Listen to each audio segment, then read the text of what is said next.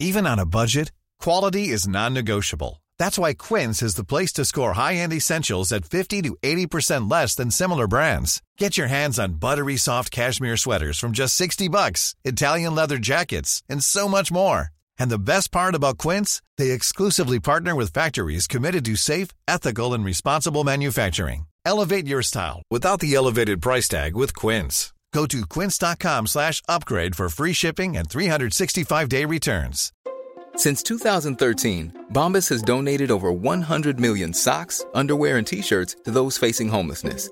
If we counted those on air, this ad would last over 1,157 days. But if we counted the time it takes to make a donation possible, it would take just a few clicks. Because every time you make a purchase, Bombas donates an item to someone who needs it. Go to bombas.com slash ACAST and use code ACAST for 20% off your first purchase. That's bombas.com slash ACAST, code ACAST.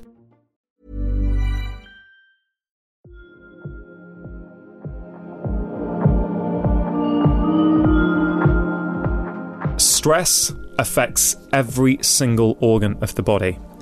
And therefore, if you lower your stress levels, you can improve the function of every single organ in the body. Welcome to the Doctor's Kitchen podcast. This is going to be part two of my fascinating conversation with Dr. Rangan about how to deal with stress. Make sure you pick up a copy of his book, The Stress Solution, and you can pre order my book, Eat to Beat Illness, in all good bookstores and on Amazon too. If you haven't listened to part one, make sure you give a listen to that before you listen to this one. You don't want to miss the vital information that we talked about in that episode. Let's get on with it. I have a, a, morning mantra that I've been doing now for probably I'd say about a year at least, and it's super simple. And I love how you formalized it with the three M's because I think embodying that doesn't take that long at all. And the way you've just described it uh, brilliantly is is something that I'm going to consider doing as well. But I, I say a morning mantra. I literally get up, I sit on the side of my bed, I look out the window, and I say to myself in my head, but I might start saying it out loud now. Um, the world is beautiful I'm going to be productive today, uh, and I'm going to be happy today, and those three things. And I say that every single day, and I've done that for a year now, and it, it is life changing. It, it is mood changing, and it certainly puts you on a positive accent for the rest of the day. Uh, and yet, and I try and remember back whenever. I mean, there's going to be negative things that happen throughout your day, but I always try when those happen to become more intuitive and actually more mindful of. Yes, I'm experiencing a negative moment, but bringing myself back to what I did first thing this morning. I was sat yeah. on the side of my bed, looking out at the grey sky, mostly because it's London, uh, uh, promising myself that the world is beautiful. But Rupy, I love that. I mean, I think that's just incredible, and it it really highlights what we said earlier on in the podcast, which is the brain is constantly responding to the information it's given. So what you're doing there is giving it positive information. Mm. So your brain is starting to think, "Hey, the world's a pretty good place." You know, I don't need to mount my stress responses. Um, and there, there is good science now on mm. affirmations. I mm. put some of the studies in my book. You know, mm. affirmations have been shown to improve problem solving performance by undergraduate students. This stuff sounds all woo woo, yeah. right? But this stuff works. yeah. And, you know, we are in a mental health crisis at the moment. We do have huge rates of depression, anxiety, chronic work stress. We need to do something about it. And these are simple things that let's be really, really clear about this. Mm. There is zero downside to any of this. yeah. Right? you know, yes, you might feel uncomfortable. You think, actually, this is not me. Yeah. Give it a go for seven days. Mm. See how you feel. See how the people around you start to respond. How your life is less stressful. Look, we're all going to have stressful days. That's that's the reality. You know, my tips, your tips, that there's the book, the stress solution. That's not going to magically mean you never have any stress free. You know, you're not going to have any stressful days anymore. That is going to happen, but it's about giving yourself resilience, a buffer, so you have less of those stressy days. Mm-hmm and that you're better equipped to tackle them when they hit. Because life is always changing. Things are going to happen that throw a spanner in the works. And you know, some days, you know what? You are going to overreact. It is going to be too stressful, even if you've done everything else right. That's okay. But by understanding where stress lives, by understanding what stress is, I think that's the way we start to come up with a plan for dealing with it. Yeah, I, th- I, I totally resonate with that, and I think um, so.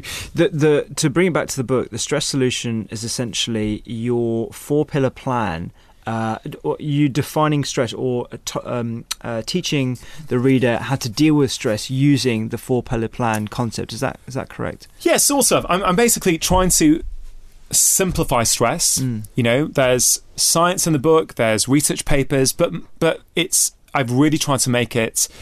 I hope, like my first book, very easy to read and hopefully very entertaining to read. And people who have seen early copies and have read it have, you know, it's been incredible to hear their response, which has been, as I'm doing it, I want to make changes in my life. I get that. And it's a lot of people say, once you get it, it's intuitive. You get it, you understand. I think once people have read the introduction, mm. right, they'll understand stress. And they'll go, oh, right, I get it now. Yeah. I, I totally get it. There's a, there's a, so it's not, you know, it's similar in the sense to my first book, in the sense that there are four core pillars in the book purpose, relationships, um, mind, I've forgotten now, and body. You record that Yes, yes, yes. Yeah. There, there, there are four core pillars in the book uh, body, mind, relationships, and purpose. And in each of them, there are three chapters. There's a beautiful symmetry to the book to really make it easy to understand. And each of those chapters is on um, a particular topic. So there's one chapter in the relationship section, for example, on touch and the importance of human touch. And I'm really proud of this chapter because I, I haven't really seen this science. Uh, you know, out in the public much, and it's the importance of human touch and how we've got touch receptors on our skin that directly go to our emotional brain. So, you know, I make the case that basically human touch is as important to our minds as food is for our physical health. And it's about how we become a touch averse society for, for good reasons in many ways that we're scared now of touch. But actually, human touch is critical for our well being. And I talk about simple ways that we can get more touch, whether it's, you know, you hug your friends when you see them rather than just shake their hands, for example, well, you know, or whatever, or just saying hi. Yeah. Um, I, I really noticed that this has really changed the way I parent actually because when I met this professor, Professor Francis McGlone, who's one of the world's leading researchers in on touch fibers, who I used a lot of his research uh, for that touch chapter. It was incredible. He said to me that there are these touch fibers that sit in our skin that are optimally stimulated when we stroke at three to five centimeters per second. Now, who, who optimally tries to stroke at three to five centimeters per second? No one. But funnily enough, if a mother has to stroke their child, they will automatically lock into that speed. Wow. Right? It's intuitive within us. And when you stroke the skin at that rate, you've got these C tactile nerve fibers that go all the way to your emotional brain and they help lower your cortisol levels, which is our main stress response hormone. Now, round about the time I met uh, Professor McGlone, my son at that time used to, every time when I put him to bed, he'd say, Daddy, stroke me. And I didn't realize how important. I, I didn't realize what was going on there. I thought, yeah, he just wants me to stroke him. No big mm. deal whether I do or not. Mm. To- you know, I did, mm. but I thought, yeah, okay, fine, whatever.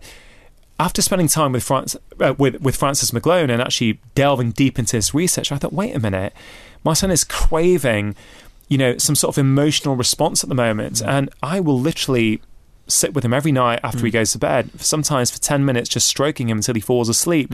Because I know that is what his body is crying out for. And I, I really feel that we've lost touch with the, well, lost touch, I didn't mean to. Yeah, yeah, we, we, we, we've really lost connection with these intuitive signals and these things that have been part of culture for so long. You know, whether it's, you know, touching our partners right? I, I, it's probably a tad controversial, but I make the case in the book that for many of us, we know the um, the beautiful curves of our phone and touch them more than our partners.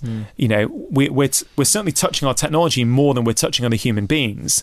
And I think there's something in that. We have to get back to basics. And um, I've got all kinds of tips in Yeah. terms of how people can do that, whether it's with their friends, with their work colleagues. And I, I get, I'm not talking about inappropriate touch. I get that is very threatening and that will put your stress responses up. Mm. And I've got to be very careful how you talk about touch. And I've been very careful in the book how I talked about it because you know, some people have been inappropriately touched before and they might be slightly averse to being touched. Mm. And I also cover that and say, okay, that's okay.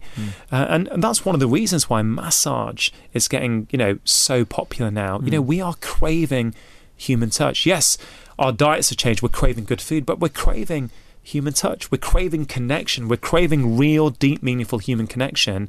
And it's amazing how, you know, on one level, it's crazy that me as a GP is having to say a lot of these things. Yeah, yeah. It's it's it's something that should be intuitive, but unfortunately, the design of our environments hasn't taken into account our evolutionary needs and our mental design. And I think once we get back to that understanding of actually how we've evolved as a tribal nation, one that experiences sense of purpose, community, touch, all the things that we've talked about in this podcast, then we can actually serve our well-being much better and our health and our physical health, not just our mental health. And I love the interconnectedness of everything as well because uh, it's something that I, I touch on uh, on the book, The Doctor's Kitchen, and the new book, Eat to Beat Illness, how uh, the interconnectedness of the human body shouldn't be separated from the mind at all. It's all one thing. And once we get back to that understanding, then we can actually improve our, our, our lives. Yeah, I absolutely agree. And I think in many ways, you know, talking about physical health and mental health, in some ways, is a little bit short sighted. Yeah, and, and I do it sometimes, right? Mm. But I recognize it is a little bit myopic Yeah. because it's kind of like talking about alternative medicine, conventional medicine, traditional medicine, ancient medicine. You know, it sounds very separate, but it's it's medicine. It's medicine, exactly. What's good medicine? Yeah. How can we get our patients better in as harmless a way as possible? That really drives everything that I do. Um, and, and uh, you know, the, the, when you were sort of given that sort of synopsis of where we're at today, where, where society is at today compared to how it um, used to be, you know, the other the other big piece is nature.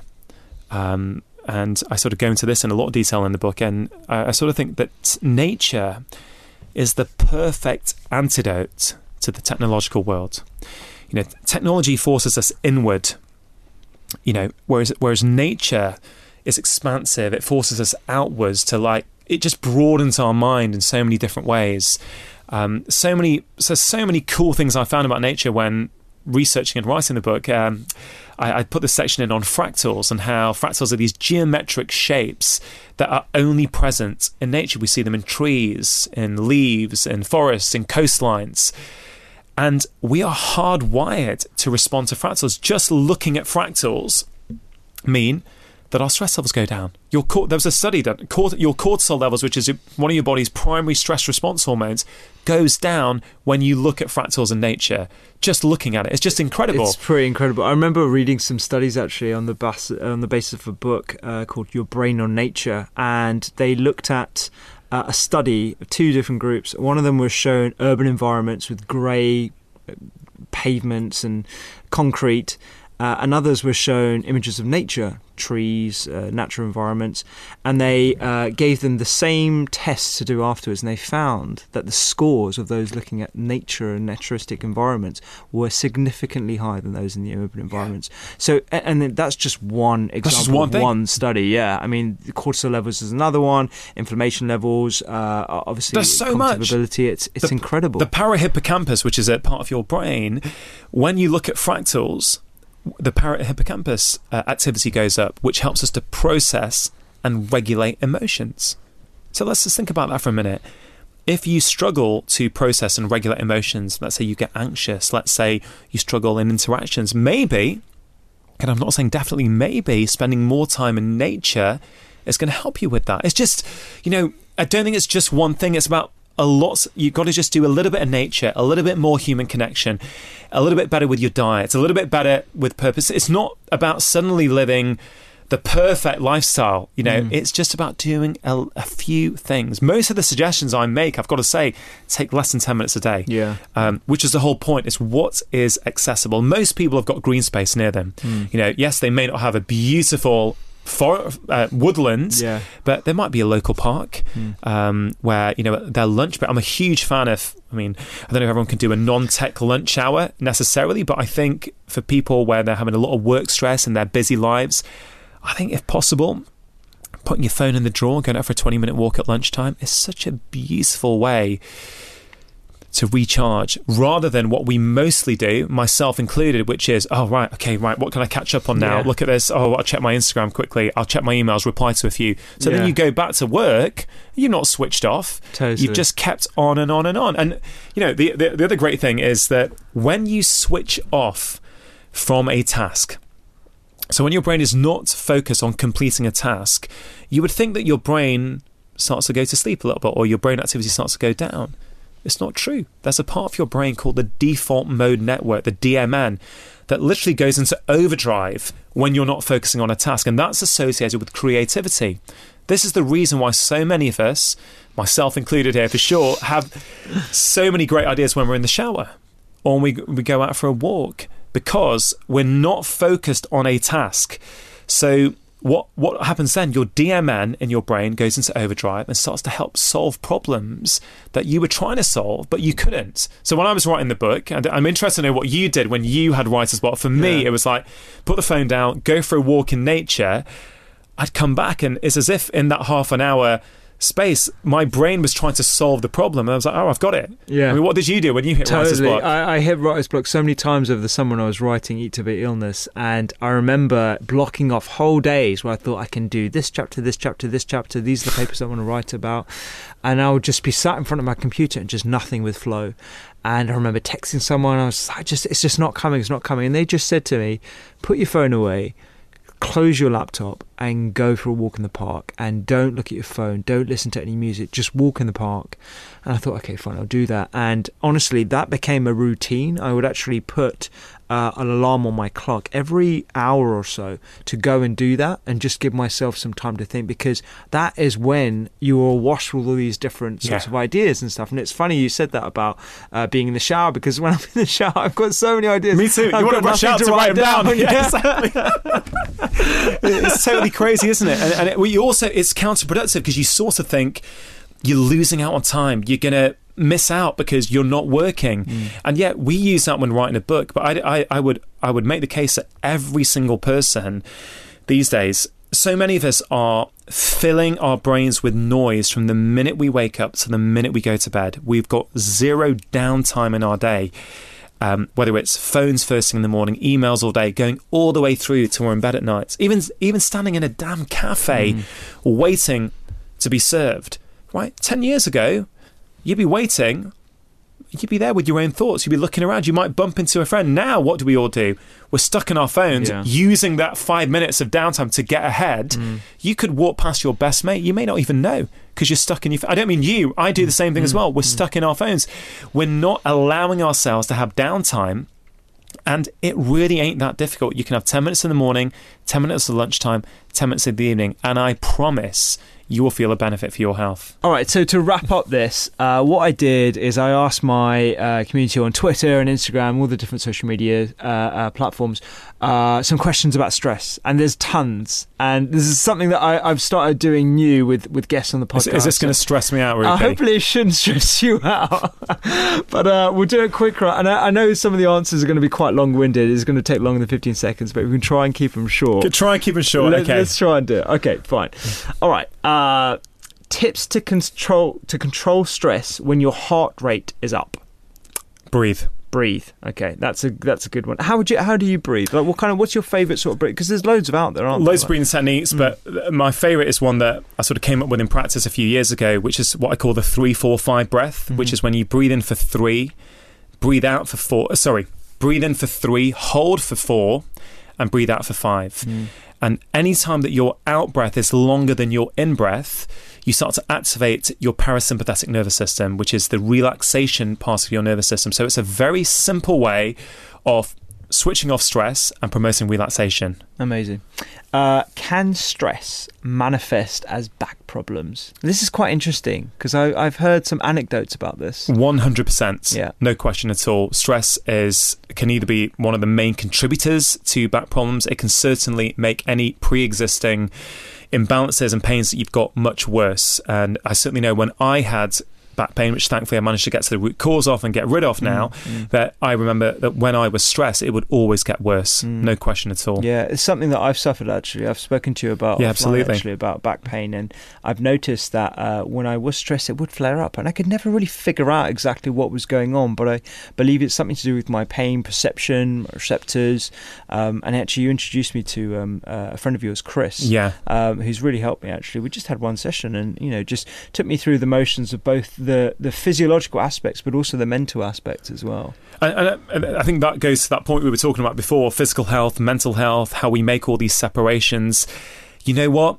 Back pain can be a combination of multiple things. Yes, you can have a physical problem like an imbalance or you know maybe let's say your glutes aren't firing as well as they could mm. do that might be a contributory factor but at the same time you might have stress that plays a component as well we're, we're always so keen to look for what's the one thing that's causing this sometimes it's a combination of two or three things and you have to tackle all of them at the same time Mm, absolutely, I, I totally agree with that, and it's a combination of issues that I find with with everything that I come through. I've never come across a silver bullet uh, that removes everything, so I think that's really important to take uh, note of.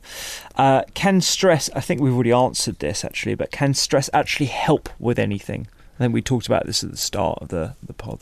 to be very clear stress affects every single organ of the body. And therefore if you lower your stress levels you can improve the function of every single organ in the body. So absolutely whether it's your brain function whether it's the way your heart pumps whether it's how fast you want to run whether it's um, how well you want to perform at work whether it's how close you want to feel with your partner. Stress affects absolutely everything the quality of your relationships your moods your ability to sleep. I mean sleep not sleeping is a mm. huge source of stress and mm. we didn't really get time to go into that today mm. but yeah it is so so worth having two or three simple things that you do every single day to help lower your stress levels. Absolutely. Are we biologically wired differently from each other to deal with stress? So, a sense, in a sense, am I wired to have a lower threshold or higher stress threshold than yourself? I don't know if we're born that way necessarily, hmm. but I think that is ultimately what happens. As we say, as I've already said, we adapt to the environment that we are in. So, for example, there's a part of the brain called the dorsolateral prefrontal cortex. It's part of your rational brain. Now, people can think of brain is very complex, but you think of two things. You can think of your rational brain and your emotional brain. And these things are both vying for attention. Now, normally you want your rational brain to be in charge, the CEO, making sure everything's working optimally. You don't really want your emotional brain sort of wreaking havoc and making irrational decisions all the time. One part of that rational brain is what I said, the dorsolateral prefrontal cortex, and it's it's a really important part of the brain. Now, what happens if you experience chronic work stress? Your dorsolateral prefrontal cortex gets smaller. So that is adapting to what's going on. So at that point, you will be wired differently mm. Than someone who has not had that chronic work stress. So the point is, is that no matter where you are, we can still change things. I think hmm. that's the empowering thing. Hmm. Is that if we have had a stressful life, yes, we may be more prone to getting stressed at hmm. certain situations, um, but this works both ways. You know, you can change these things very quickly. And I really want people to remember that just because you are someone who might be overreacting a lot to things, who feels stressed out by every little thing, who feels overly emotional when your colleagues don't, there are a lot of simple tips in my book that are going to help you start to rewire your brain. So I have a lot of friends who are parents. One of uh, one of whom is yourself, and I think the tolerability of parents with kids goes up in terms of their stress levels. They can tolerate a lot more stress. Crying kids, the uh, the fact that you've got to deal with um, their food and looking after them the whole time. I look at what they do and what you do, and I get stressed out, and I don't understand. But you adapt. You Your adapt. brain wi- rewires You itself. yourself. You It have, you actually start, you actually you know what it's funny when you when you're out with your friends who don't have kids and you can actually learn to phase out from like the kids chatter sometimes I'm not saying that's a good thing but you can actually learn sometimes that you just don't hear it you just Absolutely. switch it off whereas you'll be like what's going on there's so much noise going yeah, on yeah. yeah. And I Um, work in pediatric A and E, so I know what noise is like, and I, I, I can still hear the chatter of my friends' kids when at dinner. but but it stuff, highlights but- the point Rupy doesn't it that we can change our Mm. brains will adapt and that's probably I think one of my key messages is you've got a choice you can either feed your brain stress signals every single day and your brain will wire in response to that or you can feed it calm signals Mm. and I would say as much as possible feed it calm signals feed it happy signals and you will automatically lower your stress levels Absolutely, I, I totally agree with that. This whole concept of neuroplasticity is, is absolutely fascinating for me.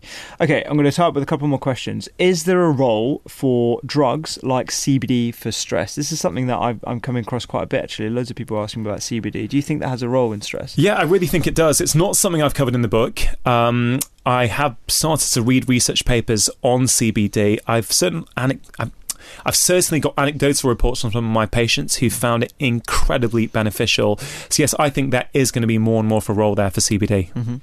Uh, and what is your top tip for learning to say no to things, i.e., overcommitting? And this is something I struggle with, so I'd be really interested in your well, answer. you know I struggle with this as well, but I have tried to get better and better. I think my top tip is if the invitation or the request doesn't fill you with excitement and joy immediately, say no. And that's something I'm not perfect at doing. Mm. I'm getting better at it. But I find also you start off saying no, you can change your mind to yes later often. But when you say yes, I mean, classic me used to be say yes to everything, Mm. really try and help, want to do everything.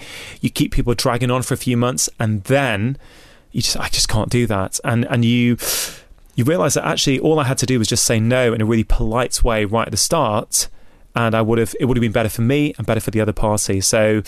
Um, I struggle with this, but I think that's a. I, I hope that's a good tip for people. Yeah. Does it fill you with real excitement and joy right at the start? Amazing, amazing top tips there, and incredible pod. I cannot wait for the Stress Solution book to come out and get my copy of it. Rangan, we'll have to get you back on the pod because we didn't talk about food at all. No, I was going to talk about food and stress. It's all in the book anyway. it's all in the book. We'll have to get you back on and we'll talk about food for stress.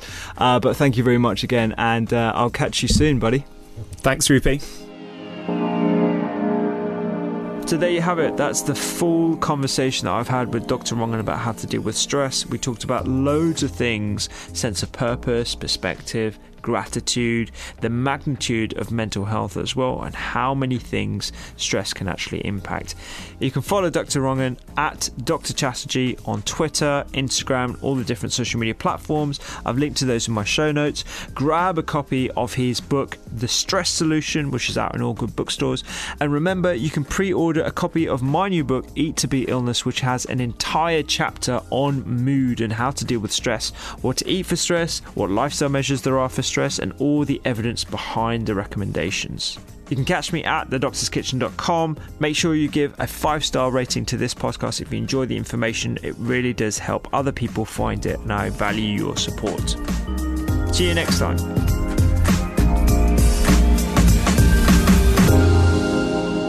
Hi, I'm Dr. Rupy, and I'm here to tell you about my new book, Eat to Beat Illness. It's a set in two different parts. The first part is all about how we harness nutrition and lifestyle to beat and prevent illness, whether we're talking about brain health, skin health, or even our mood.